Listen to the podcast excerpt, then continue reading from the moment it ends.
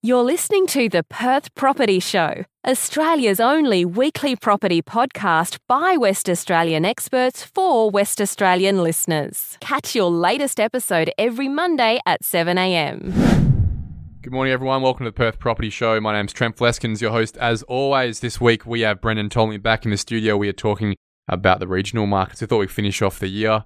And like we had our chat with our Perth market, I think we have a look at where things were back at the start of the year. Brendo? Yeah, for sure. And work through from 2021. It's been a really interesting year, 2021, for regional markets because most of them came off an all time low and essentially went to a place where they've never been to before in terms of activity coming through. So that decentralization from the city has happened all over the world, people looking for lifestyle and recreation properties and holiday homes, those kinds of things. And it hasn't just been the typical Southwest holiday home that everyone went looking for. They've gone all the way through the region looking for somewhere unique to be. It's one of those things where we look back on it and go, oh, that sounds logical. You know, if people can't travel, they're going to go and buy a holiday home. But I don't think many people were picking it Yep. last year. No. And then it's crazy the amount of interest that's going into places like Denmark and Albany, places that, as you said, were backwash a year and a half ago. Couldn't sell anything, and now you can't find anything. Yep, and all of them, I, I think, crept up on the market pretty slowly. And there was always little different factors, and maybe if we work through each of the regional locations, we'll come up with some of them. But yeah, it's been really interesting to watch them move at different points in the cycle. Let's think quickly back to a year ago. The only places that were moving was the Pilbara. So Yeah. Port and Karratha. Yep. We'll talk about that at the end. We'll start in Bunbury. Bunbury probably hadn't moved at the start of the year, had it? No, and it was probably pretty typical to Perth Metro in terms of the kind of median house price suburbs of Perth Metro area. It had actually suffered through the effects of the previous boom. So you go to a place like Dalyellup where it had some really crazy local and investor activity in the previous boom. And essentially, it was still recovering over a longer period of time, like five years from that previous boom. This is South Bunbury, pretty new suburb. Yeah, exactly. That flowed into lots of parts of Bunbury Central. Pretty happy to say that it's moving through that as the year's gone on and the activity's gone up, but it definitely struggled for traction, as it usually does, despite its location as the gateway to the southwest. So finishing off the year in Bunbury, are we oversupplied, undersupplied, or in a pretty balanced market? Probably still slightly oversupplied towards balanced market. There is some relatively good growth coming in there that aligns with the growth that's happened in Perth Metro, but it unfortunately still struggles for traction when the market moves. Just because of its its profile as commerce city as opposed to a, a holiday destination. So it hasn't gotten that same COVID effect coming out of it in the same way that a lot of the places we will soon speak about have. No, exactly. Yeah, it's lacking a bit of that activity. Did a lot of the build grants get pushed through there? Because there was a lot of land, Treendale, all these areas. Yeah, so there, well, thankfully, places like Australind towards the north and Eaton, and then down into Dalyellup, it created the demand for the supply of the vacant land in those locations. So certainly the the uptake's been good. So don't get me wrong, it's not negative in there. It's just in comparison to some other locations, it hasn't had the dramatic growth in value. It's definitely had some really good activity in terms of creating housing in the region. Do you see next year some strength still in Bunbury, or is it we'll have to wait and see as to who actually ends up coming into Perth and then moving out to Bunbury? Yeah, so I think the challenge there is to attract people not only to WA or to Perth, but also to get them into that southwest. It is absolutely a massive pinch point for getting trades to undertake any of the building in the southwest. They can attract them into Bunbury. That'd be a very good thing. It'll have a positive effect on the property market as well. Well, Bunbury is the port there for Greenbushes, where we got all this, see all this lithium start to come through. So you'd like to think that they'd benefit from that. Yeah, exactly. And so it's always been the riddle of Bunbury in terms of how much of that local economic activity from the regional location, as the centre of that regional location, how much flows back into Bunbury and how much they can hang on to. Greenbush is one of the oldest mines in the world, uh, continuously operating. And obviously, they've got some massive expansion plans in there and massive offtake contracts to some pretty big companies around the world in terms of following that battery market. Whether that translates to property growth in Bunbury is another question. It might be too tenuous, that link. Busselton, Dunsborough. Yeah, Busso Dunsborough. Start of the year, where were we at? It's probably one of those locations that we were taken by surprise a bit in terms of people external to the market jumping in and being really active in terms of being aggressive with their pricing. We had a lot of what we see in the game as non subject to finance contracts where we end up doing a valuation anyway because someone doesn't have a million and a half dollars sitting in the bank or in their bottom drawer. Risky. But they make their contract not subject to finance so that they get the property. And then we come along and do a valuation. And we consistently had a theme at the start of the year where we're really struggling to stack up those purchase prices.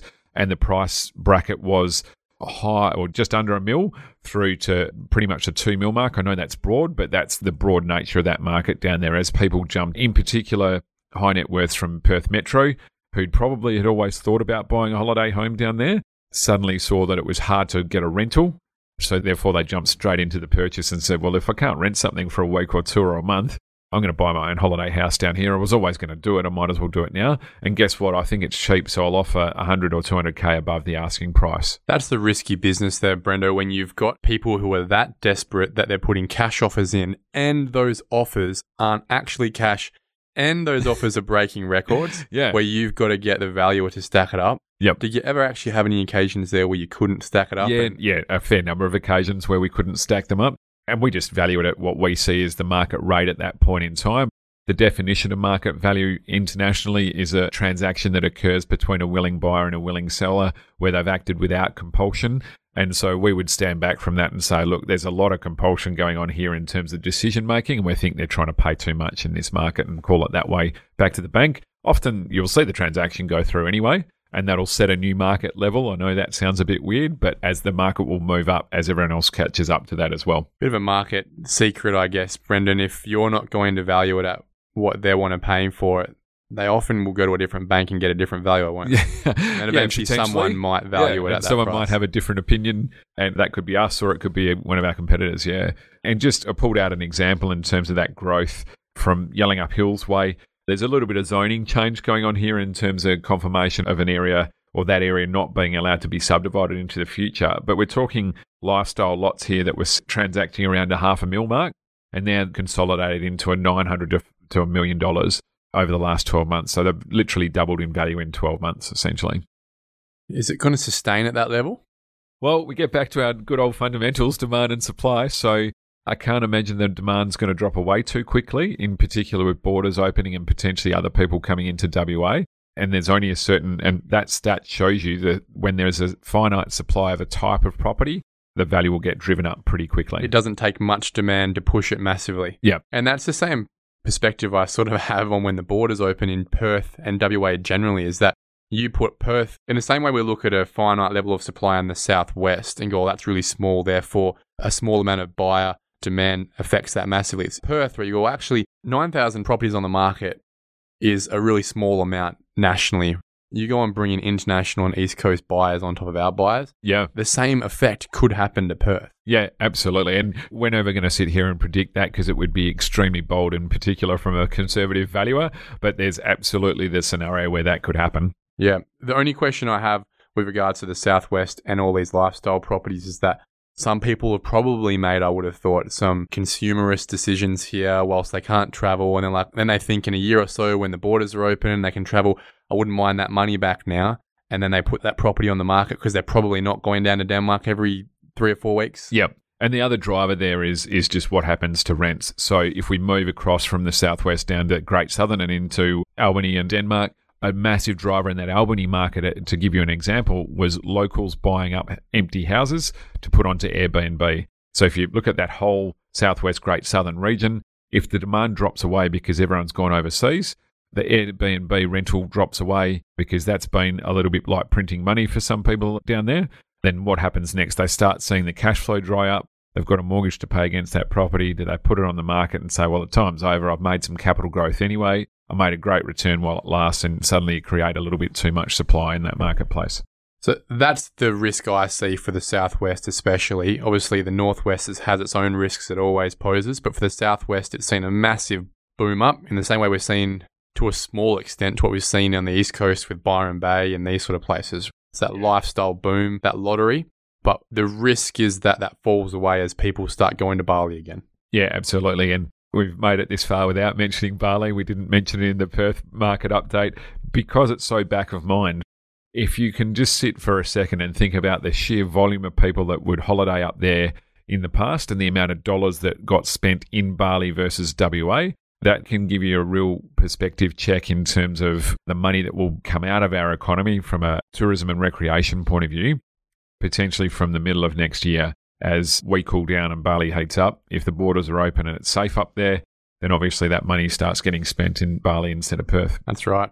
Spoken Dunsborough, Denmark, Albany to move up to Kal. Yeah, and just to finish on Albany, massive undersupply of land in there really difficult for first home buyers and upgrade home builders to get into a decent block of land and really a real challenge in terms of creating further supply in that location, which I think is going to play out in terms of continued value growth. Yeah, up the highway off to Kalgoorlie. Some really interesting stuff happening in Kalgoorlie. Certainly, uh, plenty of houses selling within 30 days. Rental vacancies are extremely tight, very much like Perth metro market. Yields are looking at 6.5 to 7.5% and general activity going really strong at the moment, driven by some of that local fundamentals, driven by some investors getting in the market, driven also again by undersupply. Gold price relatively strong, and then obviously things like nickel coming through in terms of that new battery economy that's driving a lot of activity.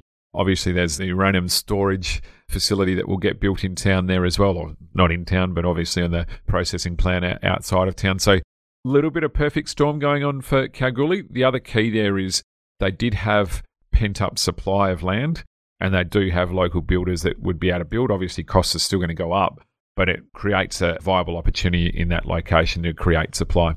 Is it a blip? Is it a cyclical thing, or do you think there's a step change in, in Kalgoorlie because of the more broader, longer term industry opportunities we might be seeing with electric vehicles and things like that?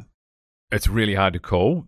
Kalgoorlie's typically so cyclical that I wouldn't be as bold to say that this isn't another blip and another cycle going through that town. Yeah. Okay. I think that makes sense that generally we wouldn't want to be breaking the wheel and being the first people to call that this is the first time Kalgoorlie isn't on a, another one of its gold yeah. runs. It's uh, been happening there for about 120 years. It has. So. it is the rush town of, of yeah. Australia.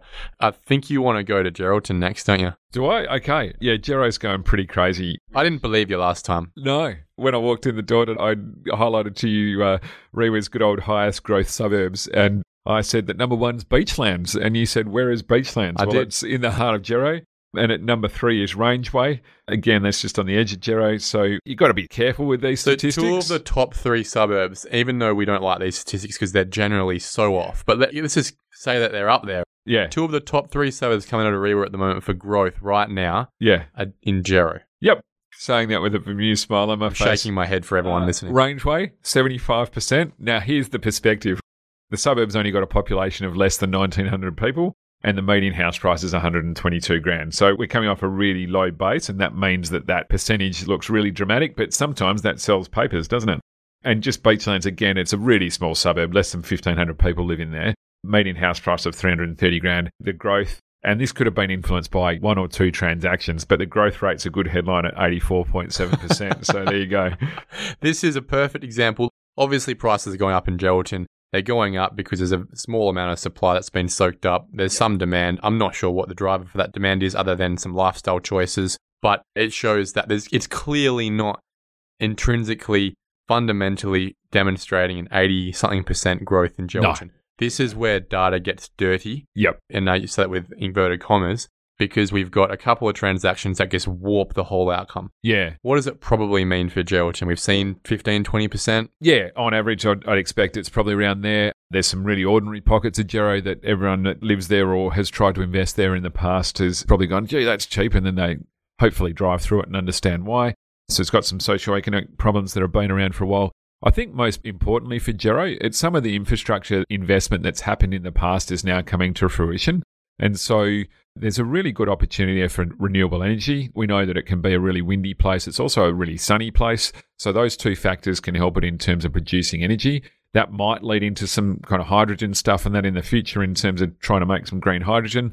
There is a data company that is going to build a supercomputer up there, or they're selling, they've got to build it yet. But interestingly, one of the reasons that they are going there is because Gero was one of the first places, along with Tassie, that got the really big NBN pipe. That means that they can transfer data from Geraldton to Perth CBD within milliseconds. So it may as well be in Perth. Yeah, exactly. so close. But they can run their data center up there off wind and solar. Super cheap. Something that's going to consume a huge amount of power.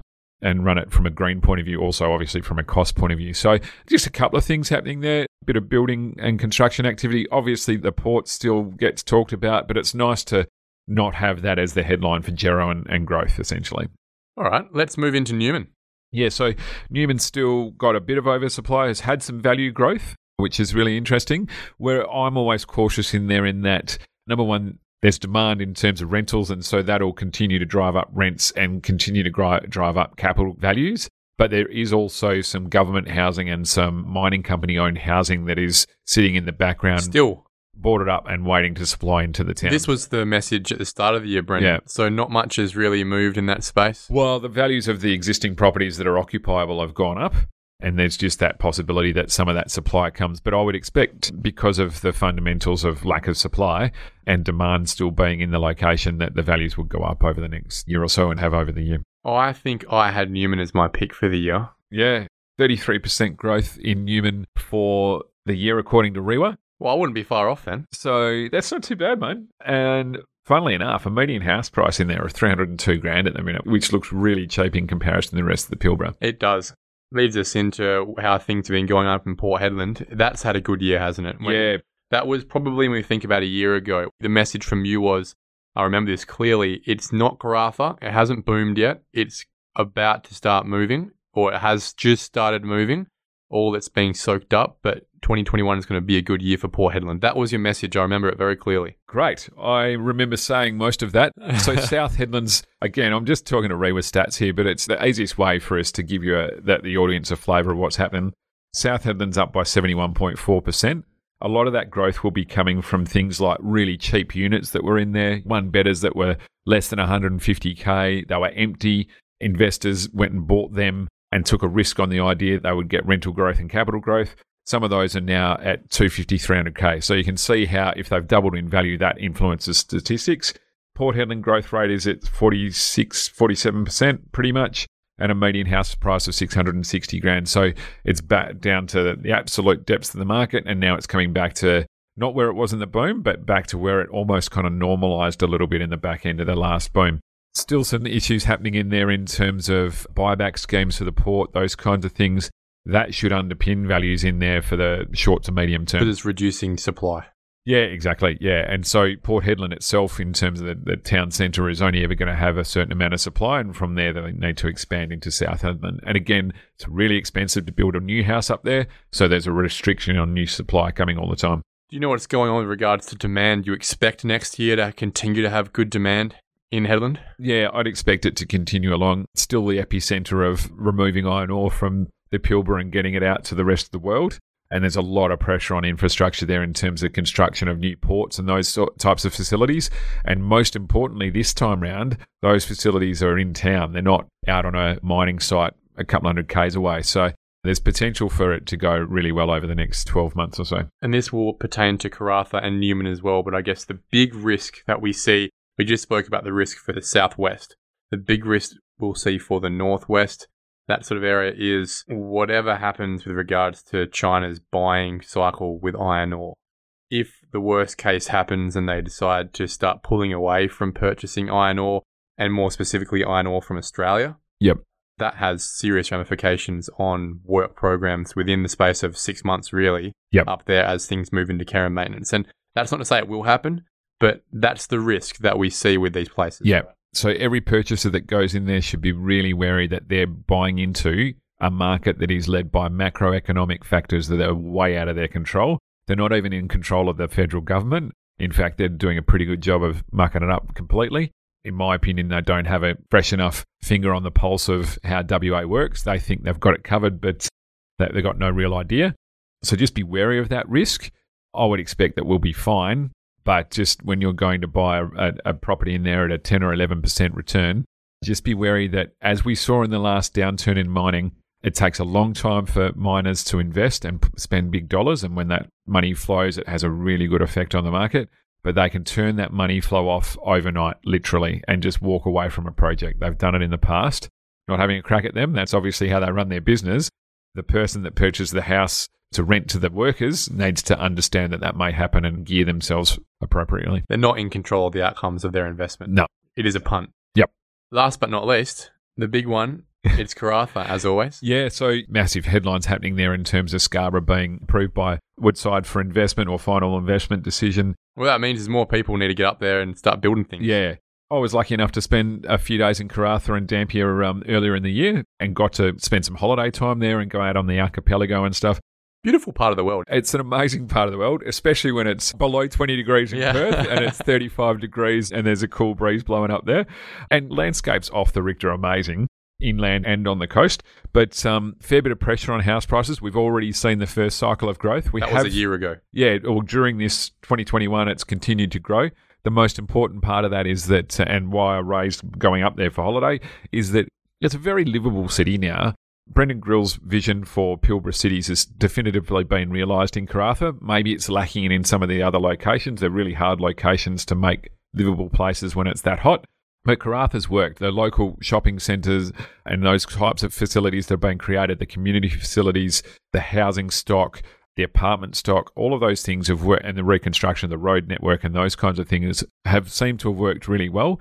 And they've created as a viable northern city for WA for families to live in. And thankfully, in this change in market, where we saw it bottom out and then move up again, we saw a lot of local buyers getting in at the bottom to middle part of that growth cycle. And hopefully, they hang around and benefit from the value growth that they get now going forward. We've still got the age old problem in there, though. We've got land supply. There's land sitting there waiting to be built on. We've got an issue with how much it costs to build a house, and it's only getting worse. So it was 600 grand. It was maybe it got down to 500. It's going to be uh, going up by 30 to 40 percent again now. So we're going to blow through 600 grand to build a three No or four by building two in there. anything in Karratha for a very long Yeah. time. And the government have still got that same dilemma. Like, how do they solve that problem? Do they, do they create a long term housing investment fund or something to create that supply? But they definitely need to create more supply because whilst they don't, we will see exponential house price growth and exponential rental growth driving that over the next 12 months. So Karratha is still a growth suburb in 2022, you reckon? Yes. Pending the iron ore macro market. Yeah. So we're not touching China in terms of predictions there. But yeah, as long as we're still selling iron ore to China and we're still creating energy and salt and still shipping gas out, Karratha is going to go pretty well. Brendon Ptolomey, thank you very much for your time this year, mate. It's been a really good quarterly Yeah. update. Merry space. Christmas, Merry- You have some good time off, and we'll look forward to having you win in the first quarter next year, probably. And if we can seek some feedback from the listeners, when do you stop saying Happy New Year when you go back to work? If they can let us know what that date is, It that'd be has good. to be the first of Feb. It has to be. Thanks, Cheers, mate. mate. Thank you. Good Bye. luck. Thank you for listening to another episode of the Perth Property Show. If you've only just joined the conversation, you can catch up by heading over to our website, perthpropertyshow.com.au, subscribing to the podcast, or joining our Facebook page. Don't forget to tune in next Monday at 7am for more expert insights, local analysis, and suburb spotlights. Happy hunting!